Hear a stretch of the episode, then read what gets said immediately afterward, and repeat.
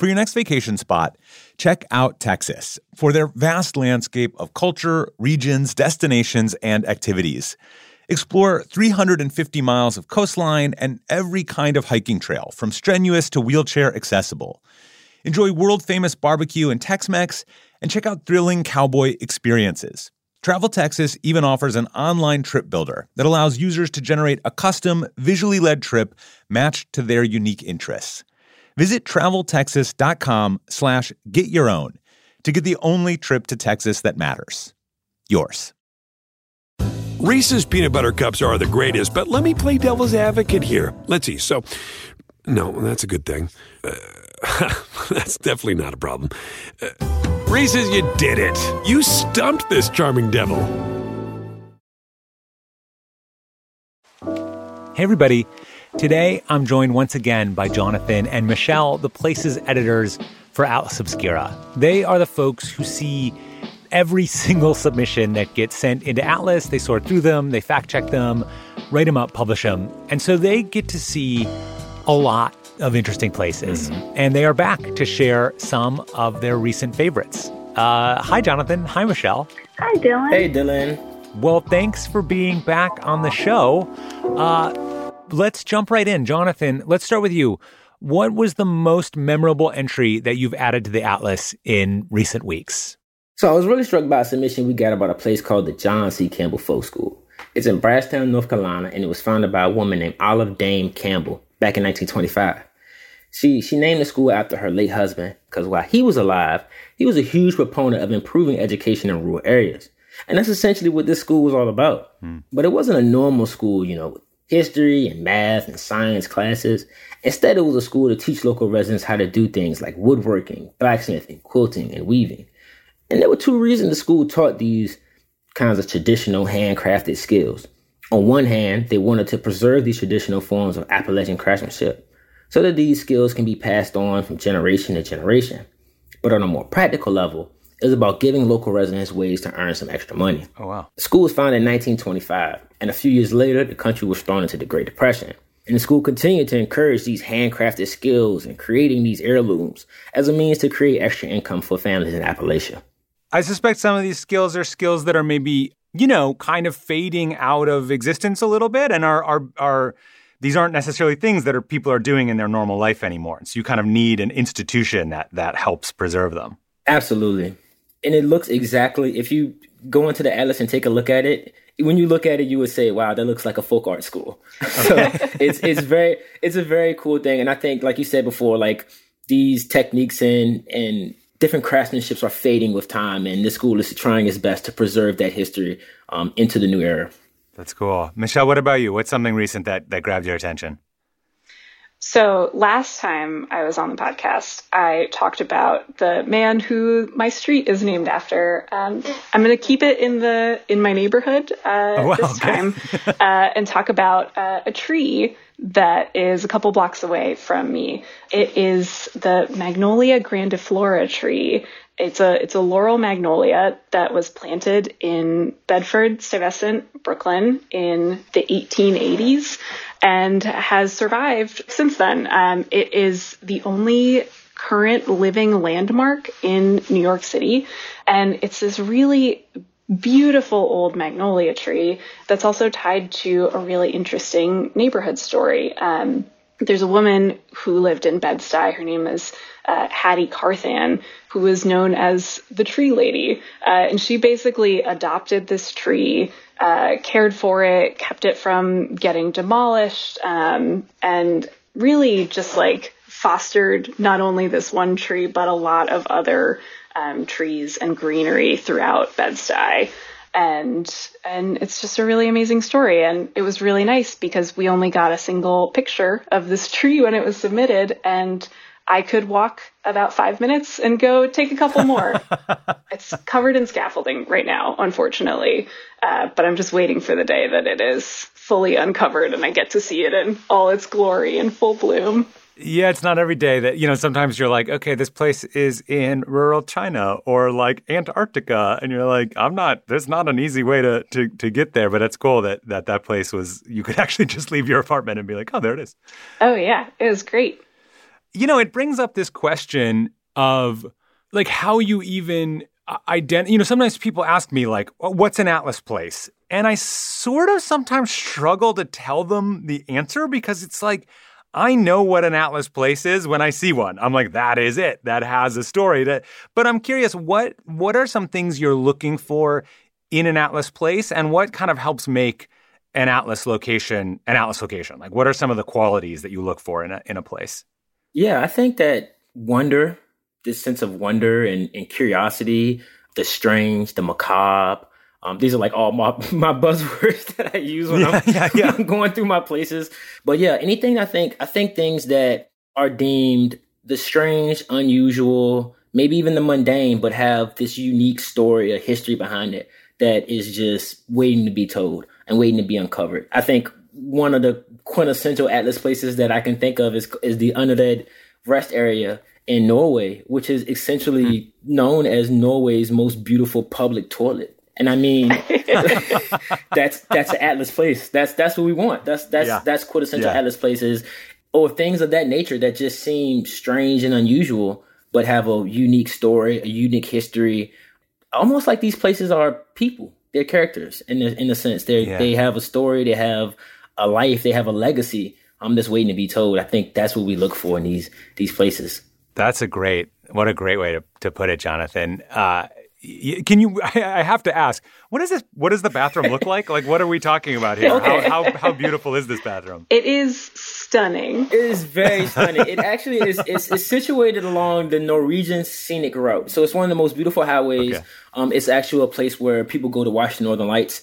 But this, it sits outside, and if you look at it, it almost looks like an amphitheater. It's concrete um, with frosted glass, single like single bathroom. Um, with stone seats that sits right on the water. So it's, it's, it's one of those things that you have to see to actually believe it. It's a minimalist design. Um, it can also appear to glow in the dark at night because of the light. So it, it stands out amidst like the Norwegian skies and, and, and the, the, the Arctic skyline. So it's just one of those places that, I mean, Get out of here, Norway. Yeah, yeah, yeah all right, enough. Okay, we know it's nice there. Okay, back off. Yeah, and, and just a I'm gonna go to my filthy gas station exactly, bathroom. Okay, like, I we, live in America. We don't, Thank you very much. We don't deserve. We don't get the privileges of the most beautiful rest stops in the world along the I ninety five corridor. yes, and also one more thing is that um, it derives its name uh, from a World War II memorial. The Underred was actually a submarine, meaning fearless, that sank during World War II, um, causing the casualty of 42 sailors that were on board. So it's this beautiful, unique, wondrous, almost far out place. But then there's also another layer to it that hmm. may not even be talked about. It may not be even be on the surface. So I think that what makes the quintessential Atlas place is almost like um just un- unpeeling an onion, and we just find another layer and another layer and another layer that we can continue to talk about and explore.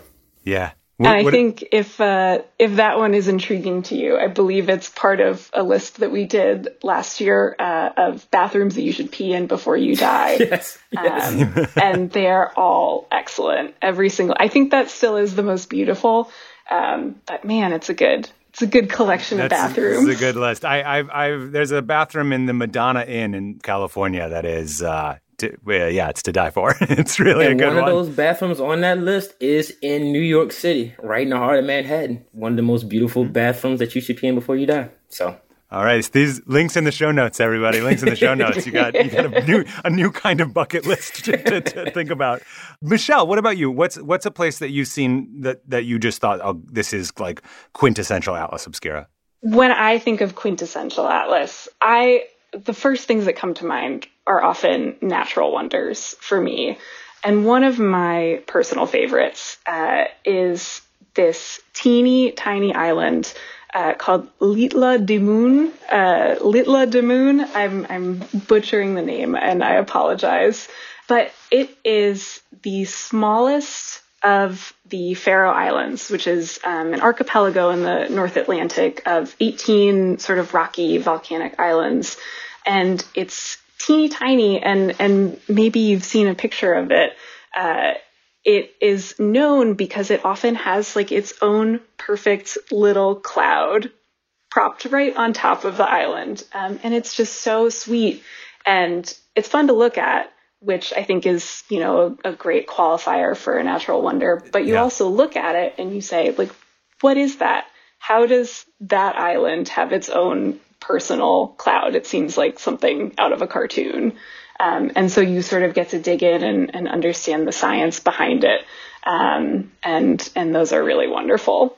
I've seen that place and it's incredibly cute. Yes. It's like a cartoon. It's got like a little cloud hat that it wears and it could not oh be yeah, you want to draw a teeny little smiley face on it and see like it's going on adventures and hanging out with a whale or something. When I first saw it, it, it just looks like something out of Zelda. Like that's the Oh, first thing I thought of was Zelda. yeah, For sure. Yeah, if if yeah, there's definitely a category of places where it, like belongs in a fantasy novel or a video game and you're like, okay, that's in. Like, Yeah.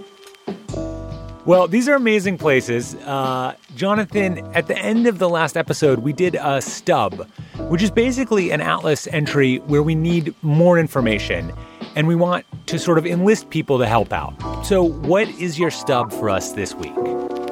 We have one called the historic Occoneechee Speedway, which is located in Hillsborough, North Carolina, and it's actually one of the few surviving original NASCAR dirt speedway tracks left remaining in the United States. So it's a 44 acre site. It's already registered on the National Register of Historic Places, um, but it's on the banks of the Eno River.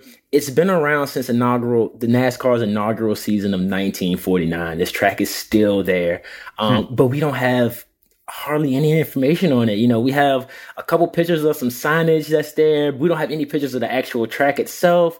Um, I'm sure there's some like red gnarly drivers that actually like took this track. I'm pretty sure they were like unique cars that were used on this track during that time. I would just love, love, love to know more about this particular track that exists in Hillsborough, North Carolina.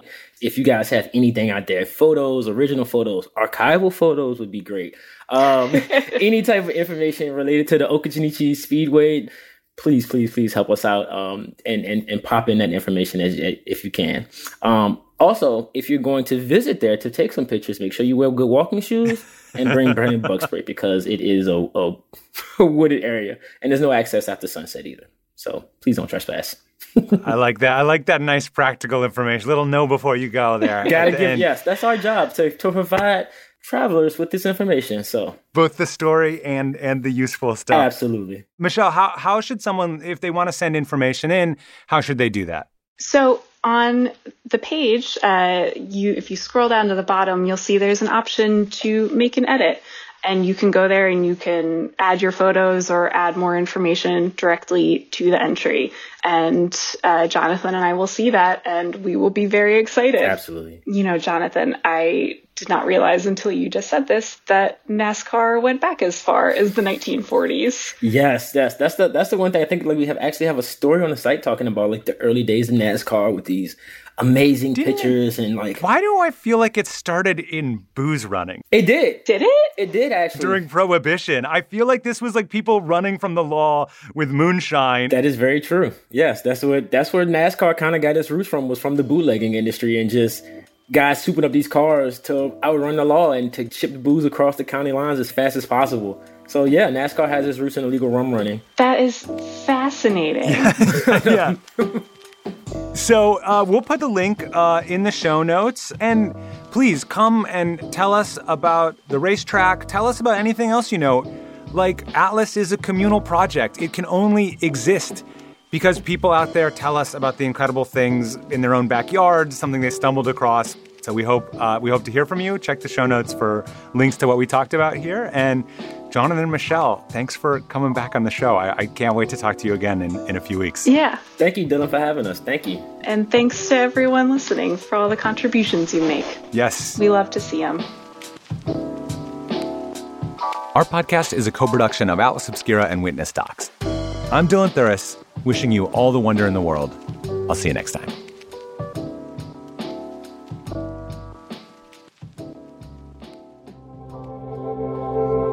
Witness Docs from Stitcher.